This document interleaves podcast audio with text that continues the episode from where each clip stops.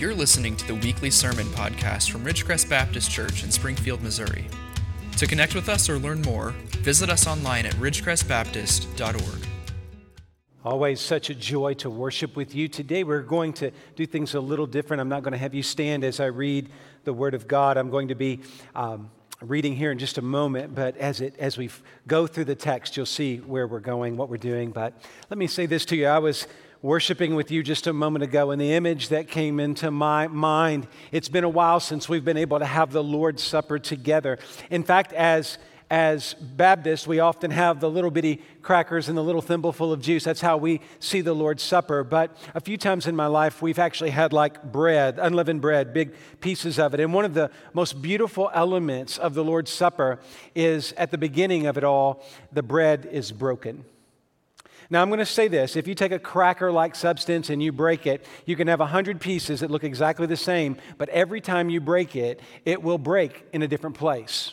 The, the, the, jagged edge will not be exactly the same in every piece. Every single bit of brokenness will be different. Now, you need to realize that Jesus came and was broken once for all of our brokenness. That's the beautiful picture of the bread when we take the Lord's Supper together, is that He was broken for us. Now, let's bring this analogy home to our hearts. To be human is to be broken. And not one of us in this room are going to have the same sort of fractures in our lives. But we are all very broken, uniquely fractured souls. But the one who was broken for our sins has come to provide healing for us. Today, we're going to look at different kinds of brokenness. In fact, two different kinds of brokenness. But in each instance, we see our desperate need for the Father's love. In our stories today, one of the, the individuals receives grace, but the other receives that grace as well, but rebels. Hear me. Sin will break us all, but you don't have to remain broken. Today, my challenge to you before we even get out of the gate is this you don't have to remain broken. You don't have to allow sin to continue to dominate your heart and manipulate your life.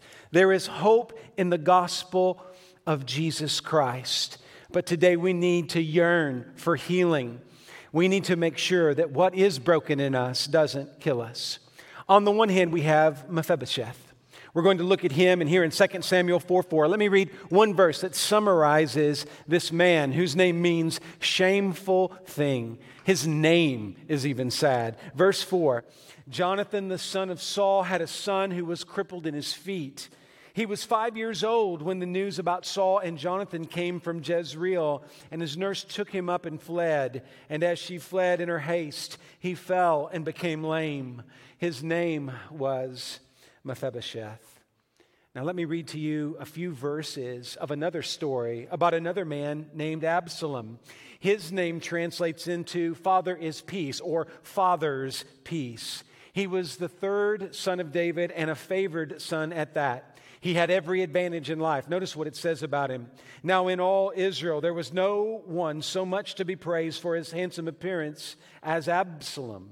From the sole of his foot to the crown of his head, there was no blemish in him. And when he cut the hair of his head, for at the end of every year he used to cut it, when it was heavy on him, he cut it. He weighed the hair of his head 200 shekels by the king's weight. These two stories, when we look at them from the outside, could not be more different. But as we've been going through the story of David, we have seen this theme pop up again and again and again in 1st and 2nd Samuel and in 1st and 2nd Kings and also 1st and 2nd Chronicles. Too often, what we do as human beings is we look at the outward appearances and we miss what's most important down deep inside. The beauty of God's word is, is that it doesn't just give us a description of what's going on in history, of what's going on in the world, not just a record of words spoken and actions actions committed, but the Word of God digs deeper and shows us the heart. Because what we need today is not people who know how to put on appearances. We don't need people who have the look of a Christian, whatever that means, but we need people who are down deep inside, changed by the gospel. Those who understand their broken condition and have found healing in Jesus. We are all broken in different ways, but friends, hear me. The healing that we need is in Jesus. And today I pray that you will experience that. But be careful, a word of warning here, because we often define broken in light of the sins of others. We like to, to, to ignore our brokenness, what our jagged edges happen to be, and it's so much easier because we can see with 2020 vision other people's sins. When we have the ability to see other people's sins, let me tell you what category that puts you in. You are in the category of a Pharisee. Pharisees are the best at diagnosing other people's problems, but today, in this culture, in this country, at this time that God has given us, we don't need people who are experts at pointing out sin. It doesn't take an expert of any kind to point that out, it's everywhere. But I'll tell you what the real gift is when God's Spirit gives you the ability to see your own brokenness that's when revival can take place in your heart and in close proximity to you. God wants to show us the deeper things today about our own brokenness, not so that we will walk out of here discouraged, but instead so that we will walk out of here healed. The question is as God reveals these truths to you, will you receive it? Will you receive the message God has for you. Let's begin by talking about Mephibosheth. He is a shameful thing in the text, an object of pity. And he's always captured my imagination. From the very first time I read this story and, and just understood what his name meant, I mean, when you read a name like Mephibosheth, you say, okay, that has to mean something. That's a whole lot of syllables, a whole lot of, lot of letters there in that word. And it just means a shameful thing. It can mean a number of other things, but that's obviously what the text tells us, uh, what really stuck. And, and we can see why he was a shameful thing. Let me tell you a little bit about the story. I mean, if you think about it, he was actually born into a king's family, but he was born at the wrong time. When he came into the world, Saul and his dynasty was on the way down. Saul and Jonathan were fighting for their lives, and the reason why is because Saul had embraced his sin. He had not embraced the way of God, and so the Saulite dynasty is in decline. Jonathan knows this as Saul's son, he has no illusions about his future. He knows that he has to be a good son and support his father, but he knows that the kingdom is doomed. And about this time, Mephibosheth comes into the world. He was a man who would have had a lot of promise, but not after what happened in Jezreel at five years of age, when things were falling apart, literally a, a nursemaid is carrying him away from danger, drops him, and causes his feet uh, to be hurt, to be damaged, and now he's lame. Everything about Mephibosheth from the outside is a pitiful, shameful scene. His brokenness is easy to diagnose. He clearly is at a disadvantage physically. But look at the story a little closer. Because about 15 years before things fell apart, a promise had been made. If we go back and we look more carefully at the scriptures in 1 Samuel chapter 20, verses 14 through 17, if you want to make note of that, 1 Samuel 20, you'll see that in better times, Jonathan and David made a pact. Jonathan saw that Saul, his father, was again going the wrong direction. And so Jonathan asked David to care for his family. When we come back now into 2 Samuel and we skip forward a little bit to the ninth chapter, and that's where we're going to be focused for just a second here, we see that David, when he gets the kingdom established, one of the first things he remembers is, is he had made a promise to Jonathan.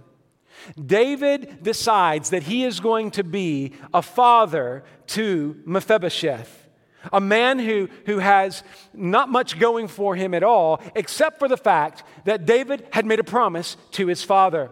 And so David seeks out Mephibosheth. Now, the story goes he had to ask around. He didn't even know if Mephibosheth was alive because in those days, if a, a king had grandchildren that were outside of the new dynasty, those grandchildren were often in grave danger. You would find that those individuals were some of the first to, to, to go to the gallows to preserve the new kingship and lineage. David in chapter 9, verse 1 of 2 Samuel asks, Hey, is there anybody alive? And those politicians would have said, Uh oh, I know why he wants to know that. He wants to kill any of Saul's descendants. Now, I know that sounds harsh, but that's, that's the political reality in those days. You think politics is bad today? Was really bad back then in this way. And so people are thinking, oh, is he being political? But those who know the story know it's not about politics, it's about a promise. A man of God has made a promise. His name is David, and he keeps the promise for Jonathan. And Mephibosheth, the shameful thing, receives love from King David. This is not shrewd politics, this is a promise kept.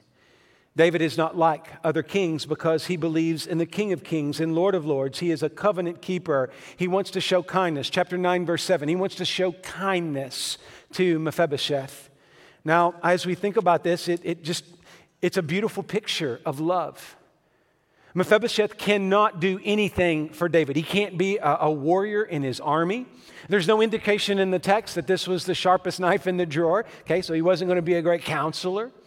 He's not going to be anything special except for the recipient of the love of the king. Mephibosheth is shameful and broken, but he has something that is beautiful, and that is he has the love of the king. It's interesting that even though Mephibosheth at this point, it looks like he's, he's been given this new lease on life, but the, the, the conflicts in the kingdom continue. Let me tell you one more thing about his story. It's interesting because even though he had been the recipient of David's love, uh, this battle takes place, and we're going to learn a little bit about it. Uh, won't have much time to talk about it, but Absalom rebels against David. So Absalom, who is literally David's son, rebels, and, and Mephibosheth gets caught up in this rebellion. In fact, he gets caught up in the rebellion and is uh, accused by this guy by the name of Ziba that, that he has gone with Absalom. And David comes in, and, and you can imagine David as the king, he's like, Mephibosheth, is this true? I, I've shown you so much love, and now you've betrayed me. And Mephibosheth's like, listen, that, that's not what happened. My, my heart has not strayed from you. And there's this really sad st- uh, part of the story where Mephibosheth hasn't cared for himself. His hands and his fingers aren't well kept. You can tell he's just, he's just again, kind of fallen back into shame. But here's the thing he was honest with David, and David realizes that, and David restores him. And the, and the story is really beautiful because in chapter uh, 21, verse 7, here we see again David has every excuse to get rid of a shameful thing, but instead he pours out his love. I'm here to tell you every single life in this world is messy business. We were talking about how we're all broken differently. And some of us, our broken bits cause more damage than others, but we're all very broken. Life is messy. You know, I am not a great artist, but I love watching great art. And many times we'll watch a great artist start putting lines on a, on a canvas, and it makes no sense to us. All we see are random lines, but the artist knows that all those random line, lines have a purpose and a plan. In the end, we see a beautiful work of art. Listen, your brokenness, your messiness is real. But when we have the, the, the, the great physician at work in our hearts, when we have the divine artist at work in our hearts, then things that are messy now can be made beautiful. I love the story of Mephibosheth because what we begin to see is how the Father's love brings all the messiness, all the brokenness, and brings a beautiful picture of love and salvation. We are broken like Mephibosheth. We have been made into shameful things by our sins, but King Jesus loves us. He is pouring out his love upon us. Let me show you a passage of scripture here in the book of Romans. If you have your copy of scripture, you can turn there as we see that by grace we are no longer objects of pity, but objects of fatherly pride. Let me show you this in verse 8. But God shows his love for us And that while we were still sinners, and, and think right there, think while we were still Mephibosheth, a shameful thing, Christ died for us. In the midst of our shame, in the midst of our sorrow, in the midst of our brokenness, Christ still comes to us and dies for us. Since therefore we have now been justified by his blood, much more shall we be saved by him from the wrath of God. For if while we were enemies we were reconciled to God by the death of his Son, much more now that we are reconciled shall be sh- saved by his life. More than that, we also rejoice in God through our Lord Jesus Christ, through whom we have now received reconciliation. I love this passage. It's one of the most important passages in all of Scripture because it shows how great the Father's love is for us. We are, right there in the text, I believe, we are broken. We are shameful. We are Mephibosheth. And yet, if we'll open our eyes, we'll see that the love and grace of God surrounds us. This is one sort of brokenness. But now let's look at a man of pride. This man's name is Absalom. Instead of a name that means shameful thing, it means Father is peace. And how ironic, because it seems like his whole story is one of war and of espionage. This young man had the complete package. On the outside, he looked like he had no brokenness. He had good looks, he was smart, he had everything he needed. But the problem was there was brokenness in his heart. Now, let me just pause for a moment. I'm going to mention something here that's very, very sad. In our culture today, everybody is, is, you know, when we go to the therapist, we have to go way back in our past and we have to find the thing that, that happened bad to us so that we can figure out why we're acting out today. That's kind of how it works with much therapy. Well, I don't want to make light of the fact that Absalom had some very serious brokenness as a young man. He had a sister named Tamar that he loved who was sexually assaulted by uh, one of his half brothers. So, listen to me. When we look at Absalom's story, we see an example, one example of many ways that we can be broken. And so, if you need to have a little bit of sympathy for Absalom, you need to realize that he was, he, he witnessed something. And of course, his sister, what she went through. When you read that story, it is heartbreaking to see what she experienced too. And Absalom did not find any healing from this brokenness. Instead, he got bitter, he got very quiet, and very bitter, and very angry. And it is scary because you see, for several chapters, he is keeping quiet until he finds a way to kill his stepbrother. There is deep seated evil here that develops over time. Absalom looks like Mr. Israel. He looks like he's got it all together. He's got the right kind of hair, he knows the right words to say, but there is murder in his heart.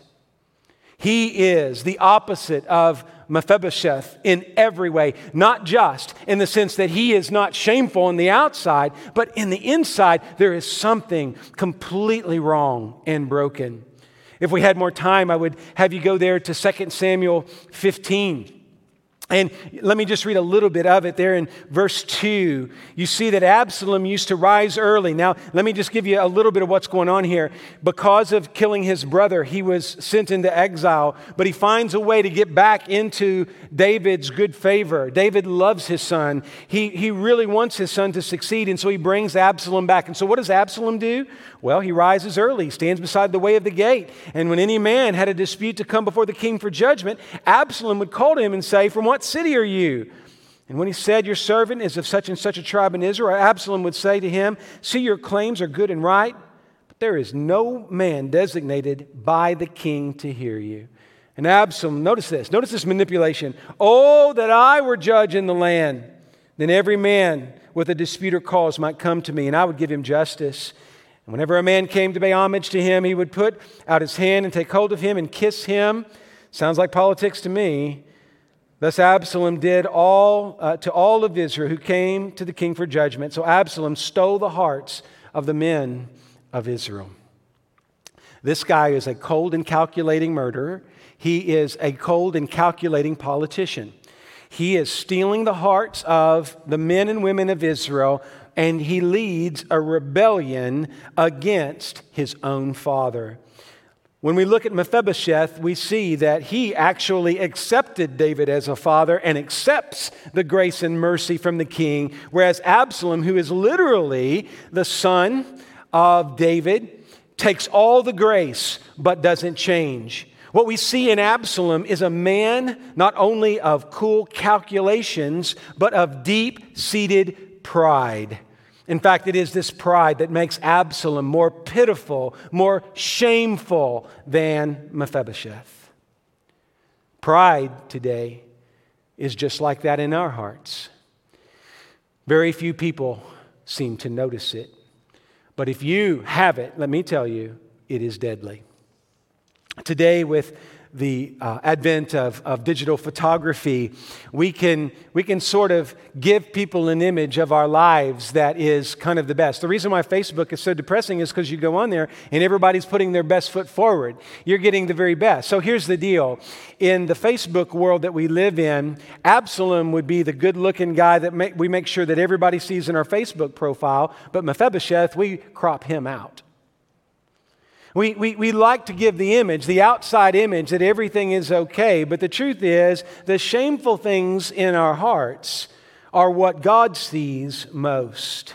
Absalom, because of his pride, even his object of pride, his hair, gets him caught up in a tree, literally the branches of a tree, and he's hanging there sus- suspended between heaven and earth, and he loses his life because of his pride. Pride had taken him up to a high place, and the higher you go, the, far, the further you're going to fall.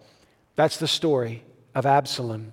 Romans 6:23 reminds us of this, for the wages of sin is death but the free gift of God is eternal life in Christ Jesus our Lord. Dear brothers and sisters, I'm here to tell you that the pride in your heart is a deadly, deadly thing. And the only hope you have is the free gift of God.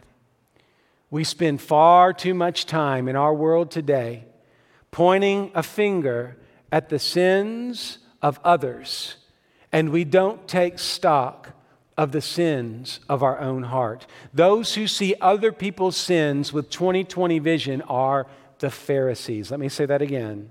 And we don't want to be the Pharisees.